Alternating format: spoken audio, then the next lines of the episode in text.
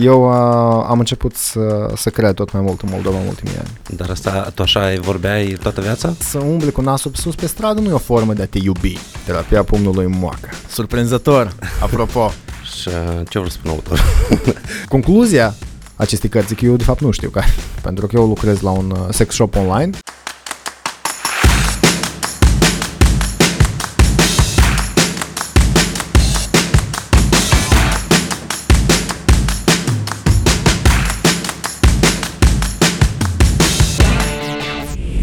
Salut dragi prieteni, bine v-am regăsit la o nouă ediție de podcast Treci la tablă. Astăzi l-am ca invitat pe Cătălin Ungureanu. Salut Cătălin! Salut, bine te-am găsit la tablă. Uh, prima întrebare sau să spunem prima vorbă care o inițiez eu cu invitatul meu e vorba de background omului, adică mă interesam povestea ta, dacă poți să povestești în 3, 4, 5 minute, ce faci, cu ce te ocupi, ce ai făcut, cine ești. Hmm. Uh, în materie de studii am făcut științe politice după absolvirea liceului, care s-ar putea să fie mult prea relevant liceu, dar studiile universitare sunt în științe politice, licență, relații umane, comunicare, master, ambele la Iași, ambele cicluri academice făcute la Iași. În 2014 am absolvit, m-am întors uh, în Moldova. Uh, și asta e, poate să fie un pic straniu în lumina certitudinii cu care eu am plecat în 2013 din România în Statele Unite, cam să rămân acolo. Asta era certitudinea mea în momentul în care am plecat în state și uite că m-am întors în România și din România m-am întors și acasă încă. Și din 2014 am uh, lucrat practic doar în jurnalism și, uh, și copywriting, doar comunicare, care tehnic vorbind nu au uh, legătură cu, cu CV-ul meu academic.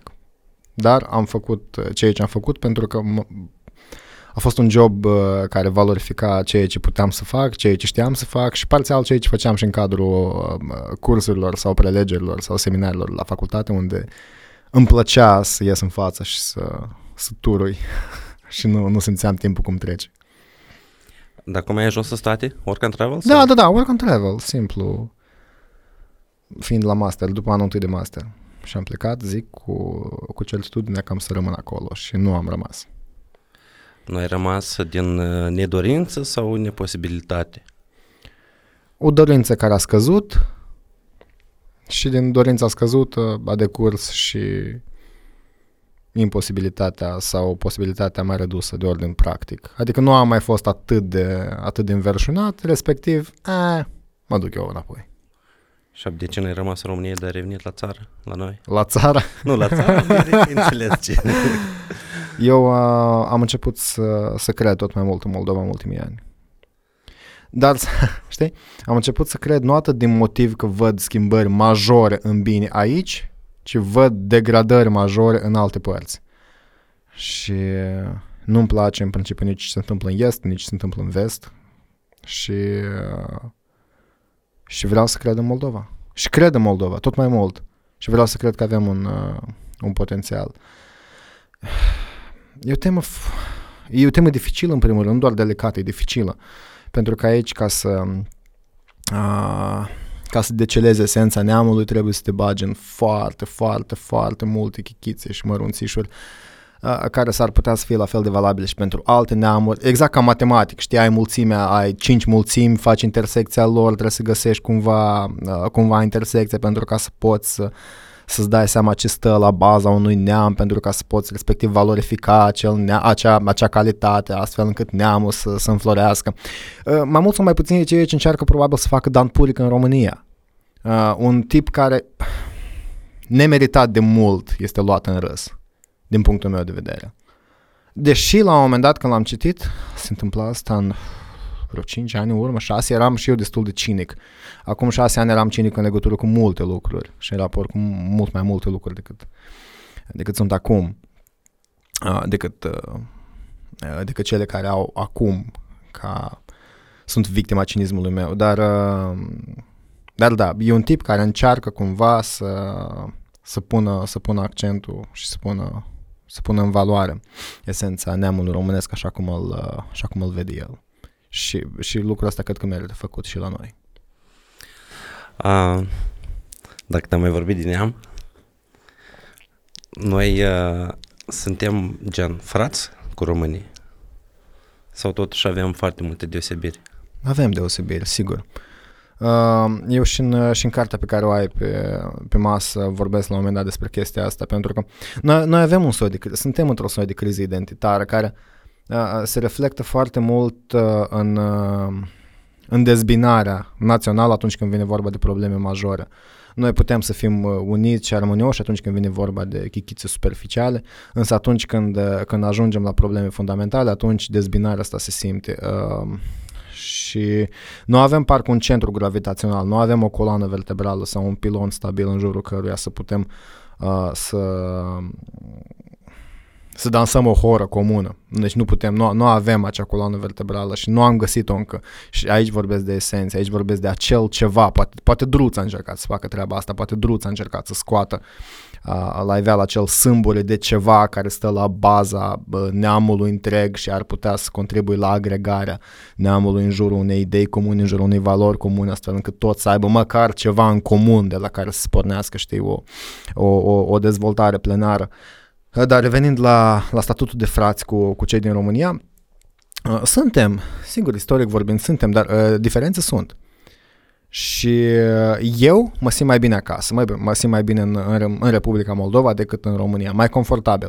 Cu toate că acum recent am fost în România și eu mă simt bine și acolo, dar mă simt mai ca acasă, pentru că sunt acasă aici, în, în Moldova, în deosebi în Chișinău. A, ai un accent de român, român, uh, român. Ar putea fi și mai bucureștean atât, dar nu-mi, nu-mi propun lucrul ăsta. Dar asta, tu așa vorbeai toată viața? Eu nu știu, ori asta studiile în România, cumva ți l-ai cizelat? Uh, asta e... A început din familie, pentru că uh, în familia mea se vorbește corect sau se vorbește mult spre corect. Mama fiind profesoară de, de franceză, dar uh, știm, făceam lecții la român cu ea atunci când, când încă îmi făceam lecțiile cu mama, când eram micuț. Uh, tata și el intelectual, dar uh, pe științe exacte. Tata matematică, fizică, el inginer.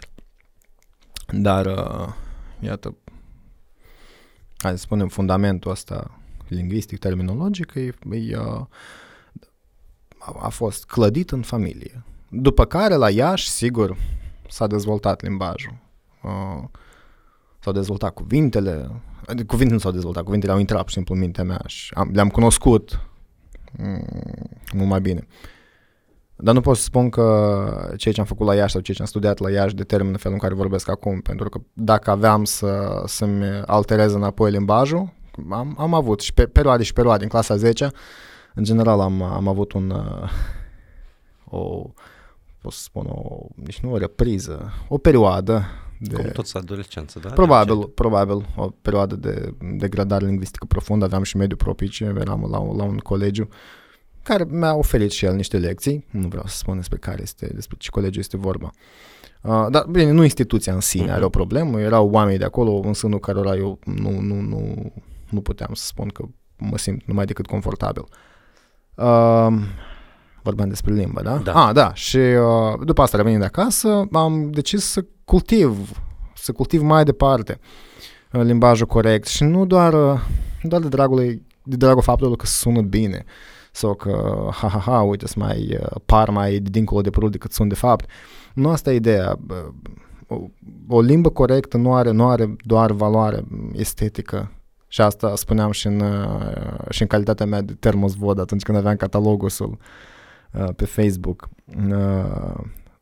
Când vorbești corect, când vorbești, când ai o exprimare suficient de amplă, când ai o exprimare suficient de exactă, dar pentru ca să fie exactă trebuie să fie și amplu, pentru că sunt anumiți termeni care nu reușesc să surprindă în totalitate starea ta, astfel că e nevoie de mai mulți termeni sau termeni mai, mai bine legați sau uh, sau joncțiunea dintre anumite idei trebuie să fie cât mai exact și toată asta presupune o dezvoltare a limbajului. Atunci când reușești să te, să te exprimi plenar, atunci tu poți cu mult mai bine să te înțelegi, pentru că vorbind, spunând ceea ce simți, spunând ceea ce crezi, înțelegi ceea ce crezi și înțelegi ceea ce simți. Și uh, cu cât uh, uh, traducerea uh, lexicală a stărilor tale este mai, este mai exact, cu atât tu poți să-ți fii mai fidel. Deci are, are, și, are și valoare, um, zic, nu are doar valoare stilistică, nu are doar valoare estetică, are și valoare sanitară dacă vrei, că te simți mai bine, bă, tu funcționezi altfel în momentul în care ești mult mai în acord cu tine însuți, dar de multe ori ajungi în acord cu tine însuți în momentul în care reușești să exprimi ceea ce simți. Pentru că iată, ni s-a întâmplat tuturor probabil că atunci când suntem într-o conversație și spunem ceea ce spunem, să ne dăm seama brusc de anumite lucruri pe care nu le realizam până a verbaliza acel lucru, știi? Oh, da, chiar, știi? Și după asta urmează o nouă revelație din motiv că ai spus, ai dat, ai dat formă, ai dat formă unor, uh, unor stări, le-ai îmbrăcat în cuvinte, le-ai transformat în cuvinte, ai extras cuvintele. Asta e, asta e vorba lui, lui Jordan Peterson, am promutat-o cu extragerea cuvintelor. Mi tare mult îmi place omul ăsta și cum vorbește și ce spune. Și el mă inspiră, apropo, una, una dintre uh, sursele mele de inspirație în materie de exprimare, eu când l-aud, oh, cât de fain.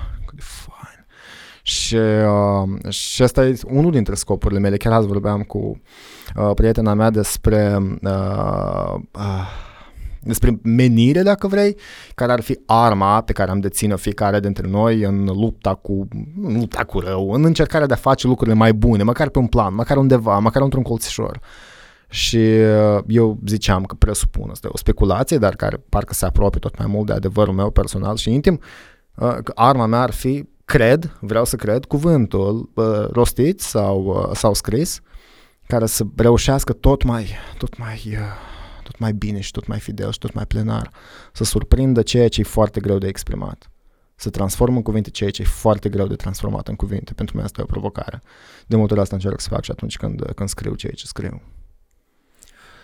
Tu spuneai Jordan Peterson și acolo era un citat al lui, adică de ce e important ca copiii la școală în general să scrie, că asta te ajută să formulezi gândurile da, da, cât da, da, mai da, da. concis posibil. Mm-hmm. Con- și concis, dacă e cazul, da, dar dacă e cazul, te, te, te întinzi mai mult pentru ca să reușești să, să, să, să-ți surprinzi stările, dar cu siguranță mai exact, poate nu mai concis numai decât, dar mai exact, sigur, da, asta e, asta e parte din predica lui, e adevărat. Ultim, ultimul timp băiatul a primit un pic de hate. Nu, el nu în ultimul timp, el uh, constant primea, primea hate de la, de la mulți oameni, dar de la și mai mulți primea admirație și eu mă regăsesc printre cei mult mai mulți.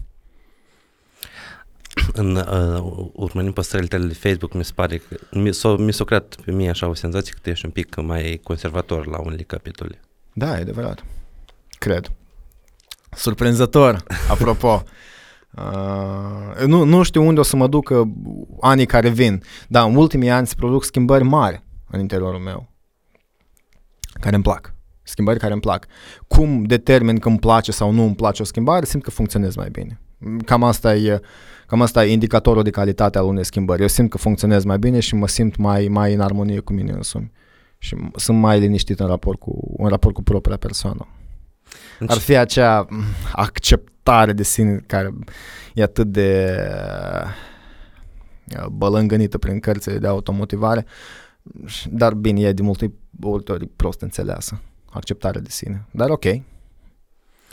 Nu, acceptarea de sine e ceva mult mai puternic, adică nu e, sunt în lucrurile. Depinde cum o înțelegi. Da. Depinde cum o înțelegi. Sau iubește-te. Mm, da, de acord, categoric trebuie să te iubești, dar dar Tare mult contează da. cum definim chestia asta, pentru că să, să umbli cu nasul sus pe stradă nu e o formă de a te iubi. Asta e o chestie cu mult mai, cum zici eu, mai profundă, cu mult mai complicată de atât. Știi, presupune mult mai mult, uh, mult mai, mult mai mult efort decât o simplă uh, cătătură în oglindă mm, urmată de nu știu ce exclamații, știi, mai mult sau mai puțin forțate. Mai mult de atât. În ce moment ai decis că uh, scrisul e tău?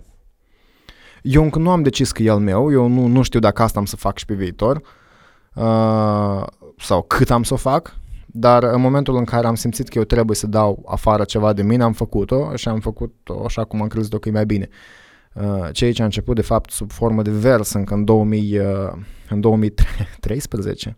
Încă eram la, încă eram la facultate, eram uh, între, anul 2, între anul 1 și 2 de master, aproape de vacanța de iarnă și atunci m-a pocnit mie dorul de fosta și am decis să, să am așa un soi de... Nici nu, că vezi că exploziile astea emoționale nu le decizi, nu le anticipezi rațional. Uh, m-am pomenit având o explozie, mai curând așa decât am decis să o am. M-am pomenit având o explozie emoțională uh, care am spus că poate fi tradusă în cuvinte și am încercat să fac lucrul ăsta, și prima poezie, după asta mai și câteva și am zis, hmm, ok, Interesant. Interesant efect. Și uh, a început, s-a deschis robinetul de cuvinte cumva. Mm, și eu mai cochetam și cu proza mai de mult. Încă, bine, în preșcoală mai scriam esei și îmi plăcea lucrul ăsta și aparent îmi plăcea și profesorilor. Și uh, era undeva, vibra o viță, dacă nu literar, atunci cel puțin terminologică, dacă vrei. Uh, și ea cumva a dat roade, puțin câte puțin. Prin 2017 am, am scos, nu, l-am scris abia, că l-am scos în 2018. Uh, acel uh, îndrumar, dacă nu știu dacă ai pus mâna pe el, uh, pe potecele șobizului Basarabean. Eu am prins doar niște postări pe Facebook. Eu eram la capitală și ți minte un spot publicitar sau un, un soi de reclamă, hai să spunem așa. Tu erai lângă o, o urând de gunoi, mi se pare. Mm. Și cu cartea mânei, că nu ți minte nici context. Mm. Ăla era Gunoaiele, ăla era primul roman. Ah. Da, da, da, da, da, acolo e romanul Gunoaiele, scos deja în 2019. Dar prima mea încercare literară, sub formă de proză, s-a produs în 2017, atunci când am scris, iată, pe, șo- pe potecele șobizului Basarabean, pentru că atunci încă lucram și la televiziune și intram în contact uh, frecvent, constant chiar cu uh, vedetele noastre, oamenii publici și am uh, am extras câteva învățăminte, dacă vrei, am extras câteva, câteva idei din interacțiunile cu ei, care au fost agregate în acel, în acel îndrumar și glosar de termeni, care era unul foarte sarcastic. Adică asta mo- mo- motivația mea a fost să-i, să-mi bat joc efectiv de anumite lucruri pe care le-am, pe care le-am surprins și să le dau un, un aer mai comic. Ceea ce probabil am reușit, dar și de chestia asta cumva aproape m-am, m-am, m-am lăsat în ultimii ani, știi? Uh, de satiră? Da, da, da. Ideea de, ideea de critică. Pentru că, da, e satiră, e o formă inteligentă de critică, e o formă elegantă de critică, dar oricum e critică. Uh-huh. Și mi-am dat seama, zic, păi, eu pot să critic, pentru că sunt multe lucruri de criticat. Așa cum sunt multe lucruri pe care să nu le faci. Știi? Sunt foarte multe lucruri pe care nu le faci. Îți propune ceva, refuzi, ai toate motivele. Îți propune altceva, refuzi, dar la un moment dat te pui, uh, te, te pui așa și te întrebi, băi, da, dar ce vreau eu să fac? Ce pot să fac? Sunt atât de multe lucruri care nu merită făcute. De acord. Dar ce pot eu să fac și să fac bine? Exact așa și cu critica. Sunt atât de multe lucruri pe care pot să le critic. Sigur că da, sunt foarte multe. Dar ce pot eu aduce, concret? Ceva pozitiv. Iată, negativ, negativ, negativ este mult ceva pozitiv. Eu pot face. Și atunci, hmm. Așa am anunțat și la ideea unei, uh, unei emisiuni pe care uh, aș fi putut să o am la un post, uh, un, un post de televiziune uh, lansat în 2020, uh, cotidianul. Uh, am avut uh, la un moment dat câteva, câteva ediții și era, era ideea uh, unei emisiuni în care urma să critic multe lucruri și să le iau așa la... Uh-huh. La trei parale. Da, uh, trei mult. la tare puține parale. Și, uh, și pe lângă faptul că era foarte solicitant, mult mai solicitant decât eu credeam, uh, am zis și am, am respins și, și dimensiunea asta criticii. Zic, băi, un pic m-am săturat să critic, hai să fac ceva, știi? De criticat pot, hai să, să-și fac ceva și nu e atât de ușor să-și faci ceva. Dar am început, câte puțin. Deci asta e a treia carte ta, da? Da, cu tot cu potecele și lui Basarabean, da, e treia. Într-o zi. Da. Terapia pumnului moacă. Și uh, ce vreau să spun autor? nu, e, hai să încercăm să vorbim, o să povestești un pic despre dânsa, dar într-așa fel ca să nu faci spoilere, că eu vreau să citesc totuși cartea. Uh,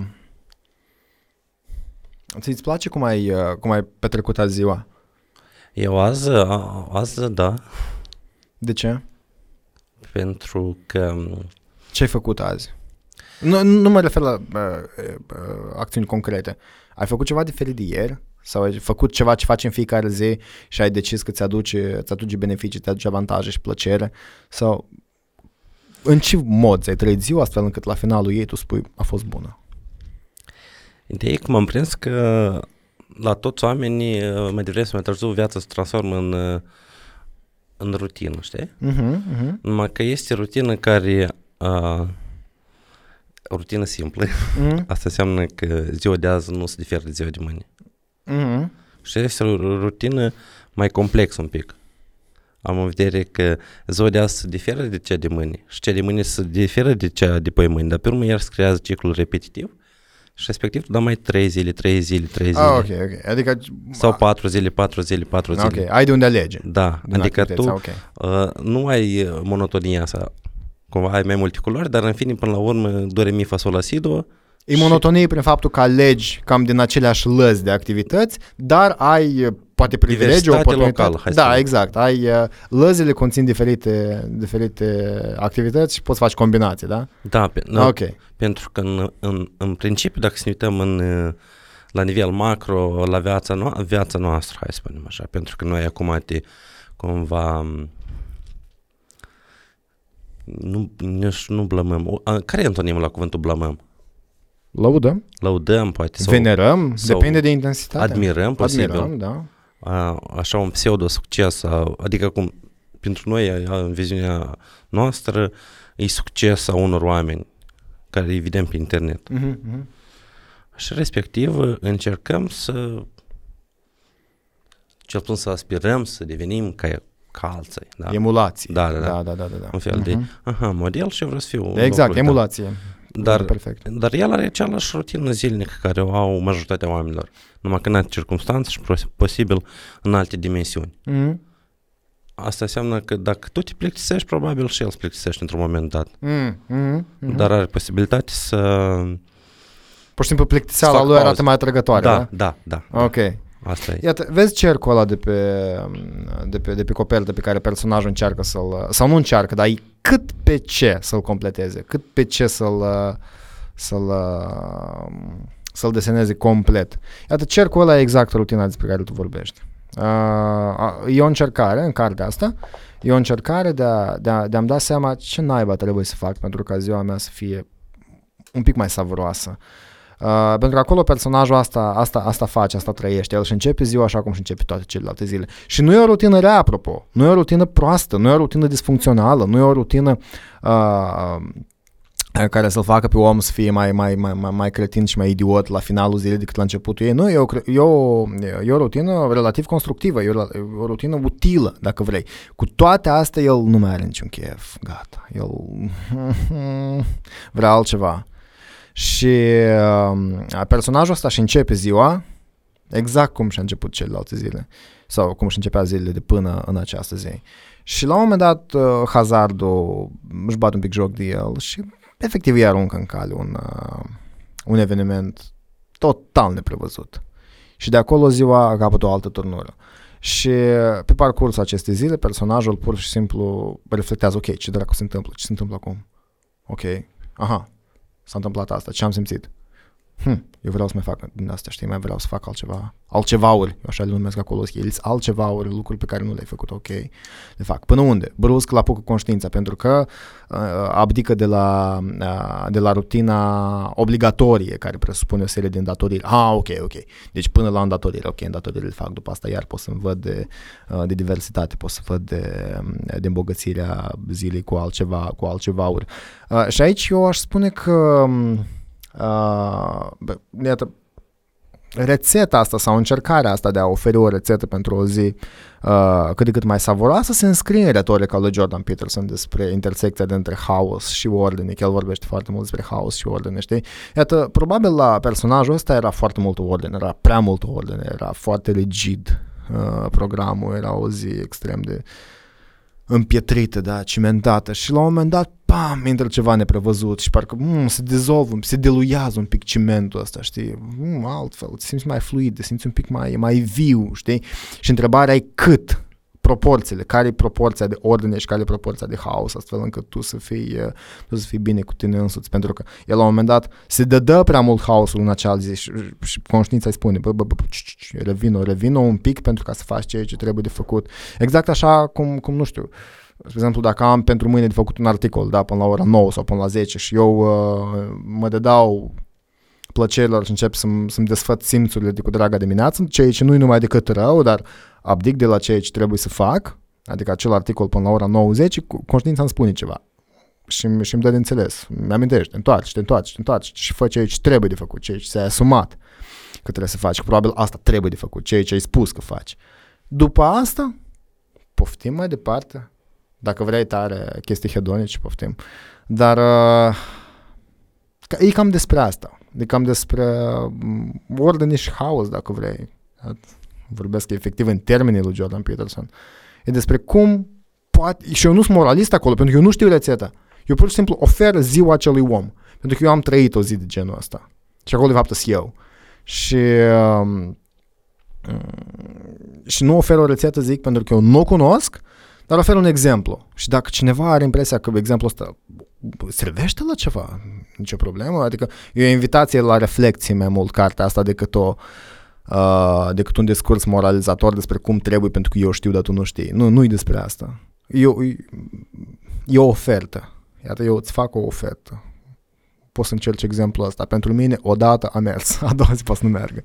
Nici pentru mine, așa că eu nu știu. Concluzia acestei cărți e că eu de fapt nu știu care, care e rețeta. Dar iată, ofer un exemplu care ar putea să-l ajute pe cineva sau pe altcineva în anumite condiții, în, într-o anumită măsură. Am oh. făcut spoiler sau nu? nu, nu, nu. Ok, ok. Pur și simplu, rutina și haosul... Uh, iată, deseori te plictisești când e rutină, dar deseori obosești când e haos. Categoric. Ca, și, și asta e foarte frustrant pentru că, spre exemplu, nu știu, mă trezesc două zile sau trei zile la rând la aceeași oră și mă simt așa de bine. Și am impresia că am palpat divinitatea. Zic, oh, am găsit absolutul. Zic, în sfârșit ceva care invariabil mi-aduce plăcere. Și a patra zi mă scol la aceeași oră cu o stare de, de, de, de, de, de, de nu știu ce cu mine, știi? Și, băi, parcă, par, parcă aveam impresia că am găsit soluția. Măcar asta, știi? Măcar, probabil măcar, măcar trezirea la ora asta mi-aduce ceva. Nu. Și eu nu știu, combinațiile astea sunt mult prea multe. Combinațiile, nu știu, că sunt mulți factori care îți determină starea. Trezirea, ora, ai mâncat, n-ai mâncat înainte de somn, ce te așteaptă în ziua următoare, te-ai certat cu prietena, a ajuns sau nu. Adică sunt multe lucruri care îți edifică starea, știi?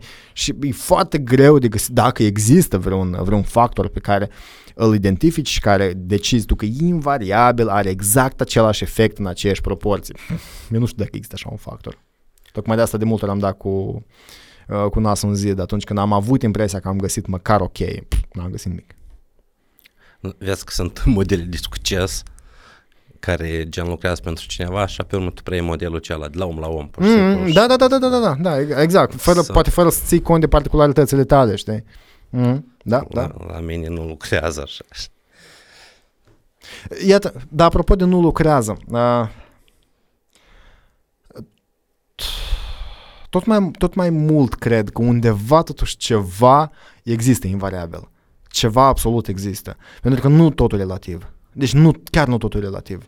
Există ceva care e, care e la fel de valabil în mare pentru, cam pentru toată lumea. Și dacă stai bine să, poate să aduni toate dimensiunile care se supun unui fel de absolut, poate că dai exact peste ideea de Dumnezeu. Da? Deci ceva care e bine prin definiție, fie că îl vizualizezi ca pe un moșneag uh, supărat sau fie că îl, sau fie că îl înțelegi ca pe un boț de energie sau ca pe un, sau ca pe un concept doar, ca pe un concept extrem de abstract. Deci cumva acea, acel Dumnezeu ar fi acel bine.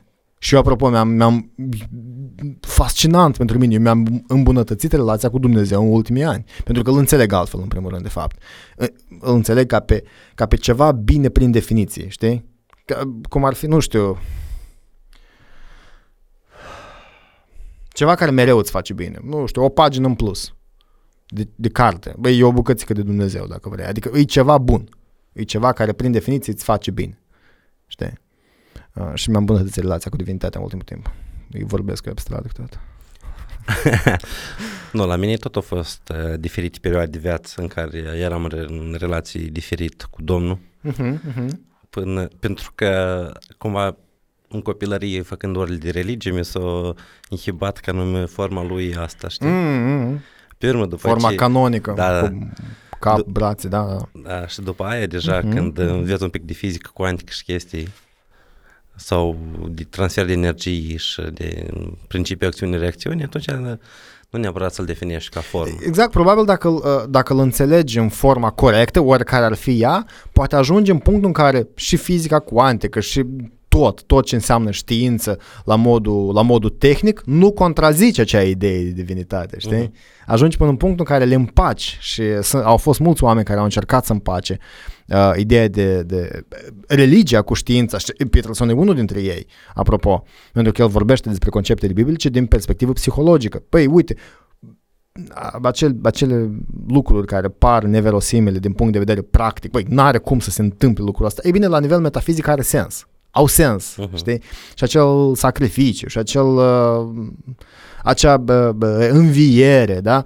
Da, e greu să crezi că un om după ce a fost bătut în cui, știi, a, a, a înviat după trei zile, tehnic, biologic vorbind, dar după ce arde o bucată din tine, după ce e omorât o bucată din tine și tu renaști, da, e, te comporți cam ca la înviere, știi? Adică din punct de vedere metafizic, metaforic, da, are poate, sens. Poate, poate Biblia sunt în general metafore. Îi, bă, eu tot mai mult cred că e. Și eu tot mai mult uh, uh, încep să cred în ea, efectiv. Uh, și cum am început să fac lucrul ăsta? Constatând că anumite lucruri pe care le găsești acolo uh, eu constatând că anumite lucruri pe care le găsești acolo îmi fac efectiv bine. Fără să țin, așa am ajuns la concluziile alea fără să țin cont de Biblie, că nu am citit-o. Cred că am să o citesc la un moment dat. Deci nu țineam cont de ce se spune în cartea și cuvântul Domnului, erau departe de mine conceptele astea, eram foarte cinic la capitolul ăsta. Băteam joc de ideea de divinitate cum vrei, știi, și făceam glumi din astea super arogante. Până să, până să experimentez eu anumite chestii, știi? Și pe care le-am, le-am descoperit și, hmm, mi îmi pare că asta este și acolo, știi? Și apoi încă ceva, hmm, mă simt bine. Aceeași foame, același post, da? Și eu am descoperit foamea ca terapie, nu, din nou, nu cu cuvântul Domnului și martorii care merg pe străzi, dar uh, mi-a zis uh, fosta mea șefă de la radio despre, despre foamea ca terapie. Am încercat-o, funcționează, hmm. și când colo există în, în religie ideea de post ok, are sens. Sau abstinența sexuală, sau lucruri despre care se spune că sunt păcate, da? O lucruri pe care se spune că dacă le faci, nu ți bine. Pentru deocamdată asta, asta, așa înțeleg eu păcatul, lucruri pe care îl faci și în consecință nu ți bine. Deci exact asta am descoperit eu făcând abstracție de potecile biblice. Știi? Am ajuns prin experiență la anumite chestii care s-au care s-au dovedit prezente în corpul textelor biblice, dacă vrei, și după asta, cumva, prin, uh, prin uh, inducție, am ajuns la concluzia că nu, s-ar putea, dacă astea au sens, atunci toate să aibă sens, știi? Asta e o ipoteză pe care poate am să, am să o probez sau nu, să văd. Metoda inducției matematice lucrează în felul următor, poți să ai și un milion de cazuri care sunt adevărate, dar tot să nu fie adevărat uh, sau generalizat pentru orice caz posibil. Uh-huh, uh-huh. Eu, eu nu știu dacă așa e, eu tot mai mult cred că așa e. Eu de, n-am, n-am verificat lucrul ăsta, dar tot mai, tot mai multă încredere am în, uh, în, în, în textele biblice, dacă vrei. Hai să spunem așa, pe scurt. Tot mai mult încredere am, pentru că cel puțin unele dintre ele s-au dovedit adevărate. Și mi-am permis să presupun că dacă unele s-au dovedit adevărate, s-ar putea să fie toate în, spre exemplu, în, în lumea mass media asta e o mare capcană, pentru că sunt anumite televiziuni care pot da câteva știri corecte și restul să fie propagandă, știi? Uh-huh. Și atunci tu cazi, cazi pradă exact aceluiași, aceluiași raționament. Ok, dacă asta este adevărat, probabil totul e adevărat. Dar cred că Biblia nu e uh, canal de propagandă. Nu am, nu am așteptat ca să Nici băgăm eu. tema religie. Nici eu, dar așa am ajuns. Dar uh, filozofăm un pic, așa că e ok. Mai ales că la unul din podcasturile anterioare vorbim despre gândirea antreprenorială și am ajuns la ideea că gândirea antreprenorială nu e despre a face bani, dar despre a da întrebarea de ce, știi, permanent și de a fi empatic. Uh, empatic cu cine? Empatic cu tine, empatic cu cei din jur. Ai spus de, de ce și mi-am amintit de Simon Sinek care da, vorbește da. despre Start with Why. Știu. Dar eu nu știu dacă el vorbește despre empatie ca valoare umană. Nu, el mai mult de leadership vorbește. Da, da, da. Dar leadership de fapt tot implică empatie. Ca să pui în pielea altui om. Sigur, probabil lider. nu cu prețul uh, scăderii unor anumitor costuri, dar da, cred că trebuie să fie un echilibru, sigur. Așa bănuiesc eu, deși eu nu sunt antreprenor. Poate urmează să fiu la un moment dat, dar încă nu sunt. Științele educația să tu poți fi profesor? nu, nu am modul pedagogic. Na, Așa na. sună facultatea, pentru că acolo îmi pare că puteai să iei specializarea pedagogiei. Și comunicarea asta înseamnă că tu ai făcut jurnalism acolo, da? Nu, nu, nu. um, Adică- Mai mult psihologie. Adică tu ai mult devenit psihologie. jurnalist uh, Neavând o bază academică în materie. pentru că și jurnalismurile, jurnalismurile, și jurnalismul are diferite m, fețe și diferite Și are perspective. diferite branșe. Eu niciodată n-am făcut reporterii, spre exemplu. Adică uh, sunt multe uh, legi ale jurnalismului pe care eu nici nu le cunosc măcar. Din jurnalismul clasic, de investigații, reporterie, muncă de teren, eu asta n-am făcut. Eu am făcut divertisment. Uh, și dezbateri, mă rog. Uh, adică eu nu... s- Eu, mie mi-e greu să spun că eu sunt jurnalist. Da, eu am lucrat în jurnalism, dar uh, jurnaliștii care sunt jurnaliști sunt mult mai pregătiți tehnic, în primul rând, decât, uh, decât mine. Lăsând la o parte talentul, capacitatea de a vorbi, carisma și așa mai departe. Efectiv, tehnic ei sunt pregătiți mult mai, mult mai bine, mult mai temeinic decât mine. Și atât, vorbim despre copywriting, da? Pentru că, în Mhm. general, uh, eu nu prea am văzut bărbați în domeniul dat. Adică eu văd foarte mulți copywriteri femei, eu nu știu, nu, nu, nu vreau să segregă. Dar și care e să- problema? Hai să facem segregări și- și discriminări atât cât ele nu presupun uh, interzicerea executării unei activități în bază de gen, pentru că noi atât ne, ne, ne, ne, ne, ne ferim de, de, de statuarea unor diferențe, dar sunt diferențe între bărbați și femei. Vrei tu sau nu vrei? E straniu ca să trebuie să spunem în secolul 21, știi? Că a ajuns să fie o chestie tabu despre cât sunt diferiți bărbații și femeile. Sunt foarte diferiți, slavă Domnului că sunt. Pentru că altfel ne-am, ne-am plictisit. Uh, dar uh, întorcându-ne la, la copywriting, nu știu, eu mi-am că eu m-am dus la profilul real, fiind în liceu, deși eu nu prea aveam treabă cu real, mi mult îmi plăceau științele umane. Uh, Română, mi plăcea, educația fizică îmi plăcea tare mult. Da, română, era, eram bun în mod special la română. Și teoretic ar fi trebuit să-mi iau uh, profilul uman, dar mi-a luat ăsta real pentru că l-am considerat cumva mai masculin. Știi? Ma, orice ar însemna asta, probabil mai, mai exact, mai exact, deci mai masculin, știi? Așa mă gândeam probabil atunci, uman e pentru fete, dar real e pentru băieți, știi? Uh, Acum n-aș crede același lucru. Nu cred că mă des- demasculinizează creativitatea. Uh, Dar poate din motivul ăsta. Mi curios dacă nu există mai mulți copywriteri din motiv că sunt anumiți bărbați care, sau băieți care consideră că uh, scrisul e o chestie, intră în apanajul feminin. Nu știu dacă ăsta e vreun motiv. Habar n-am. Și n-am, chiar n-am făcut niciun studiu care uh, să-mi arate o, o, o corelație între feminitate, masculinitate și capacitatea de, de a scrie. Pentru că, de, de fapt, scriitori, spre exemplu, mai mulți sunt bărbați. Sau cel puțin mai de succes. Sunt bărbați, știi? Și n-ai putea spune că sc- scrisul e un, uh, e un deletnicire prin excelență feminină. Nu, nu știu care ar fi motivul pentru care se întâmplă lucrul ăsta. Poate că băieții sunt mult mai fiind mult mai exacti ca prin, prin temperament și prin înclinații naturale, cea mai mare parte din băieți. Poate că s-au dus în domenii care presupun exactitate mai mare, cum ar fi, nu știu, analiz de date și așa mai departe. Dar eu nu știu acum speculez, pur și simplu, eu din, vorbesc din cap. Idei n-am. Idei n-am de ce nu sunt mai mulți băieți copywriteri. Asta e concluzia. Idei n-am. Eu am vrut să iau o altă direcție, dar în fine. Eu vreau să te întreb diferența dintre scrisul beletristic și scrisul tehnic. Și cum e mai ușor să scrii romane sau scrii texte. Sau pentru tine cum e? Nu, Vezi că eu acolo faci uz de creativitate în copywriting. Adică nu e ca și cum eu, eu scriu instrucțiuni de utilizare. Deși, util, deși verific instrucțiuni de utilizare, pentru că eu lucrez la un uh, sex shop online și Uite, profesori, nu e ok. Și asta e educație sexuală. la nicio școală. problemă, în, sub masă în cap. O să- Toți profesorii care vor, care e problema. Uh, și da, acolo scriu în engleză. Uh, când fac copywriting în română, asta pe freelancing, uh, freelancer pe română de cele mai multe ori, acolo scriu și articole creative și mai puțin creative. Spre exemplu, când trebuie să scriu un articol despre gresie și faianță. Adică am avut efectiv un articol de scris despre greși, gresia și faianță cu aspect de lemn, știi? Ți-ar părea că e un, uh, e un subiect doar tehnic, dar nu. Nu e, adică sunt aspecte tehnice de care trebuie să ții cont, adică trebuie să spui care sunt avantaje și dezavantajele acestui tip de gresie și faianță, dar uh, în general poți face uz de creativitate, poți face o glumă, poți, să- poți să formulezi altfel. Uh, Este mereu loc de creativitate, probabil, dacă, dacă, dacă o, o, o mânuiești suficient de bine. Adică, m, Nu știu unde ar fi strict tehnic. Da, probabil dacă e, nu știu, o ecuație sau ceva. Uh, de ce am început eu să spun toată povestea asta? Pentru că eu nu fac texte doar tehnice. Adică poate undeva tre- ar trebui să fac, în, dacă aș fi la un alt job, dar la jobul pe care l-am acum, nu fac texte doar tehnice, cu atât mai mult că fac și spoturi publicitare, spre exemplu, tot pe freelancing, da? Dacă o entitate comercială are nevoie de, de un spot sau de ceva. Eu Gen fac scenariul texte. la tot... Uh, Nu, nu, nu, dacă pot fac scenariu, dar nu, textul, textul pe care l-auzi la televizor, citit de acel sau de 2, 3 ecrani care există în Moldova.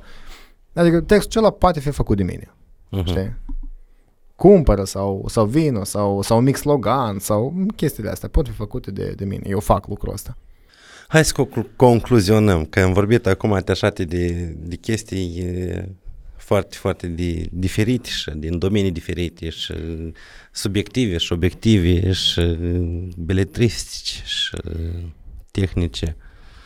Um, podcastul ăsta cred că o să iasă probabil cu o zi înainte de a, de a lansa tu cartea la noi în Moldova, pentru că am Mm. înțeles că tu ai... Uh, nu știu, eu z- z- îndeamnă oamenii să vină la lansarea ta de carte. Nu știu dacă îndemnul ar fi mai convingător decât discuția noastră despre carte de mai devreme. Adică uh, dacă, dacă ți-e curios uh, iată, omului care, care se uită acum, dacă, da, da, dacă ți este uh, curios exemplu unui tip care uh, și-a făcut, fără să vrea, fără să aibă intenția asta, chiar era în pragul depresiei, uh, viața mai, mai savuroasă într-o zi cu ajutorul hazardului și dacă vrei să vezi tratat în, într-o carte acest subiect, nu doar teoretic, dar omul efectiv, există o dinamică a întâmplărilor și există un, un personaj care, uh, care trăiește niște lucruri și există o narațiune. Uh, deci dacă vrei să, să, să citești despre asta și mai mult decât atât, dacă vrei să discutăm despre asta, pentru că o să discutăm acolo la lansare, o să fie o lansare, nu cu... Mm, Nu clasic. Eu nu știu ce înseamnă clasică, pentru că nu am fost la atât de multe lansări. Să-ți vin 2-3 scriitori de la Academie de... Nu, nu, acolo eu, eu am să moderez propria lansare, pentru că mie asta îmi place, apropo. Eu am să moderez și am să vorbesc despre cartea mea, pentru că e cartea mea, adică ai venit să, să vezi o carte care e a mea, eu am scris-o și n-ar strica eu să vorbesc despre ea, pentru că eu știu ce să vorbesc despre ea, știi? Și știu, știu ce subiecte să pun în discuție, astfel încât uh, subiectul cărții să fie, să fie cât de cât tratat, să fie cât de cât abordat. Uh, și dacă vrei să purtăm o discuție despre, despre acest lucru, despre iată, cum să ne facem ziua mai frumoasă, poți să, fa- poți să faci chiar un jurnal al zilei, da? în momentul în care te-ai sculat dimineața, că asta probabil o să fie sâmbătă și nu o să fie chiar la primele ore ale dimineții, poți să, să te trezești sâmbătă, probabil pe 22 octombrie o să fie lansarea asta, uh, să te trezești sâmbătă și vezi exact ce ai făcut, ce ai făcut sau ce ai de făcut. Și uh, vedem ce ai respectat din programul ăsta, vedem cum te-a făcut să te simți și hai să discutăm lucrurile astea, pentru că exact asta trăiește, trăiește personajul din, uh, uh, din cartea mea. Vreau să cred că un lucru care poate fi savurat în această carte este, este stilul pe care eu trebuie să-l mai, să-l mai cizelez, dar oricum vreau să cred că e un stil atrăgător, pentru că sunt câțiva autori care pentru mine sunt ah, efectiv un deliciu, cum ar fi Woodhouse, cum ar fi Daniel Penac, cum ar fi uh, Jerome K. Jerome. Eu când îi citesc, atât de mult îmi place. Eu zâmbesc, eu râd la ei și eu vreau să pot uh, avea efectul ăsta asupra cititorului și vreau să cred că bă, evoluez în sensul ăsta și cartea asta e o încercare de a, de a da formă unui, a, unor astfel de ambiții stilistice. Și bă, te invit să-mi spui dacă am succes în a o face sau, sau mai puțin, așa că da, ești pe oameni la lansare, vreau să vină, vreau să ia cărțile. Și vreau să fac treaba mai departe în sensul ăsta, am și acum un text în lucru, vreau să cred că o să iasă bine. Sperăm. Mersi mult. Și eu îți mulțumesc, Alex, eu n-am simțit de fapt cum a trecut timpul. Eu am fost mirat, dacă nu chiar uh, șocat, să aud când am vorbit 40 de minute. La un moment, uh, acum 10 minute. Ideea e că am obosit să fac podcasturi unde să, nu știu, să-mi pregătesc întrebările, să le scriu pe de și rost. ele se epuizeze și numai ce să întrebi? Da, Eu mie știu mi-e ce interesant discuții, dialoguri care să cumva dialoguri, dar nu Mm, monologuri. Știu știi? ce zici, știu ce zici. Și uh, lucruri care se le află și pentru mine, de exemplu. Acum întrebarea dacă nu cumva a fost un monolog din partea mea, dacă tu Da, nu, nu, nu. Ok, ok, bine. Uh, a fost și o ascultare activă. Pentru că alte ori poți să, să, să fii obositor să asculți oamenii. Mm, Asta știu ce tot e o zici. capacitate ca să găsești interes în orice domeniu.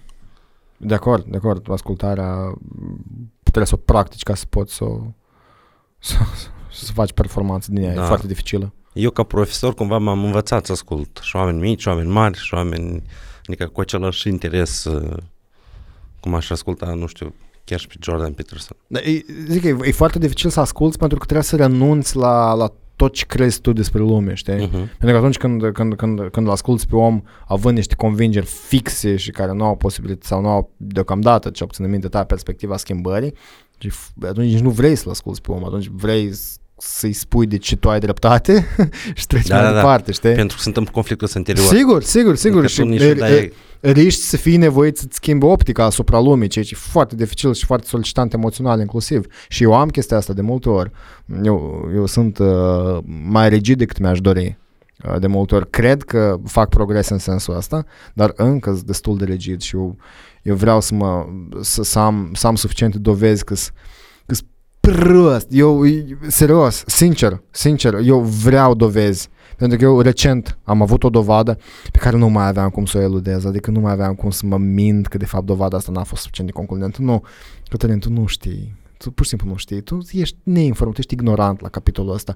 Și în momentul în care eu am acceptat chestia asta, așa de ușor mi-a, mi-a fost trăiesc câteva minute. Sau mă rog, o zi întreagă, nu chiar vreo câteva. Atât de și apropo, iată despre condiția asta de failibil, condiția failibilității, condiția vulnerabilității, uh, este, este discutată și în cartea asta, pentru că de nou aduc niște, niște exemple de, de, de situații care m-au făcut să m-au făcut să pur și simplu să-mi dau seama că da, sunt mai vulnerabil decât mi-ar plăcea mie să cred și sunt mai, mai, mai ignorant decât mi-ar plăcea să cred. Asta nu înseamnă că, că n-am valoare, că sunt imbecil. Nu sunt imbecil, cred. Dar uh, dar știu mult mai puțin decât aș putea să știu și să mă țin cu dinții de ceea ce cred că știu. E atât de inutil și atât de solicitant emoțional. Mai ales în uh, timpurile când lucrurile se schimbă așa de, de repede. Acum. Da, da, da, da. Chiar dacă nu s-ar fi schimbat, eu nici, sta, nici starea lor de acum mult timp nu o cunoșteam suficient de bine. Da, da, mai ales că se schimbă, mai ales că se schimbă. Și at, at, un text care va, care va apărea la un moment dat, nu știu sub ce formă, că va fi, că va fi roman sau că va fi simplu povestire, va avea ca subiect chestia asta. Un, un, un tip care, uh, cum îl cheamă? Spune despre ce, poate îl știu. Uh, m-a hotărât să fiu, uh, m-a hotărât să fiu prost. Era, era un tip, am uitat cum, e un francez, a scris. Uh, Principalul că pare mi se că am citit cartea. și eu am citit-o. Dar nu și eu am ține citit-o, dar am autor. uitat cum îl cheamă. Uh, nu, dar nici nu contează. Deci el Asta- acolo încearcă să fie... Uh, Stai că am și că verificăm noi ce. Da. el pornește de la o premisă arogantă, pentru că el spune, ei, dacă ești prost, treci mai ușor și nu ești mai fericit, ceea ce mi se pare foarte arogant. Dar ideea e că m-am hotărât să fiu prost, el vrea să, să fie prost pentru că a trăiască într-un fel m, care lui pare mai bun. Uh, Am citit-o, Martin Page. da, da, da, da, da, da. da. Ah, Martin Page, s'il vous plaît, Ah, e este fran- francez. păi iată, uh, eu nu vreau să, să fiu uh, ma- eu n- personajul meu nu o să zic că m-am hotărât să devin prost, dar uh, Doamne, amintește-mi că sunt idiot, știi, ceva de genul ăsta. Amintește-mi că nu trebuie să ies din, din, uh, din personalitatea conturată de cunoștințele mele reale și să, să am...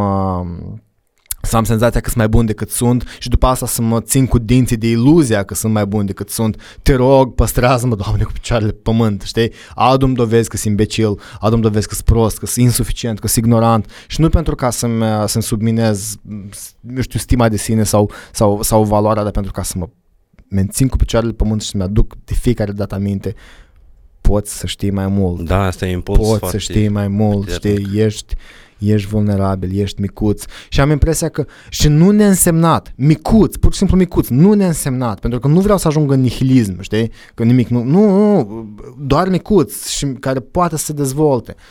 Uh, pentru că sta, starea asta te deschide către lume și at- eu am trăit-o, nu, nu mult, dar am trăit-o pentru că ziceam că sunt mult mai rigid decât mi-aș dori, dar am trăit senzația asta de vulnerabilitate, de failibilitate și atunci când luam, uh, când luam un pumn la antrenamentele de kickboxing, spre exemplu, tuci, oh, ah, ce de bine, știi?